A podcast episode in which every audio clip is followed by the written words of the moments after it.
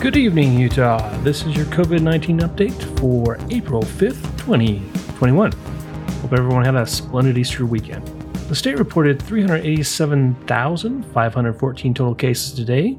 That's an increase of 175 cases, but down 18 cases from this time last week, pushing our seven day average further down to 397 cases per day. Let's keep this trend going so we can enjoy a spring and a summer and a fall and another winter. State positivity rate for person over person testing is up to 7.14%.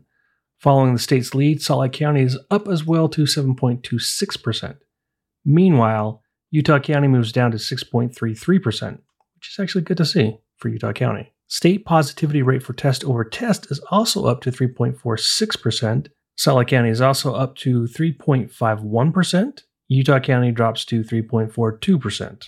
The state reported one person died because of the virus today.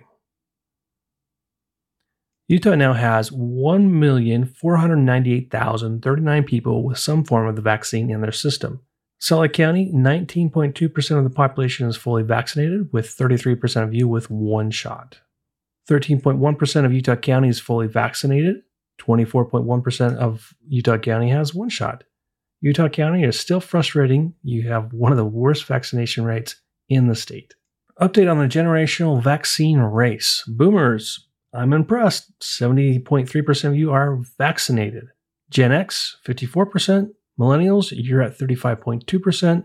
Gen Z, coming in with 20.2%. As always, thanks for listening, and remember, we're all in this together. I wear a mask to protect you, you wear a mask to protect me. Wash your hands, keep physical distance. Until next time, stay safe and stay safe.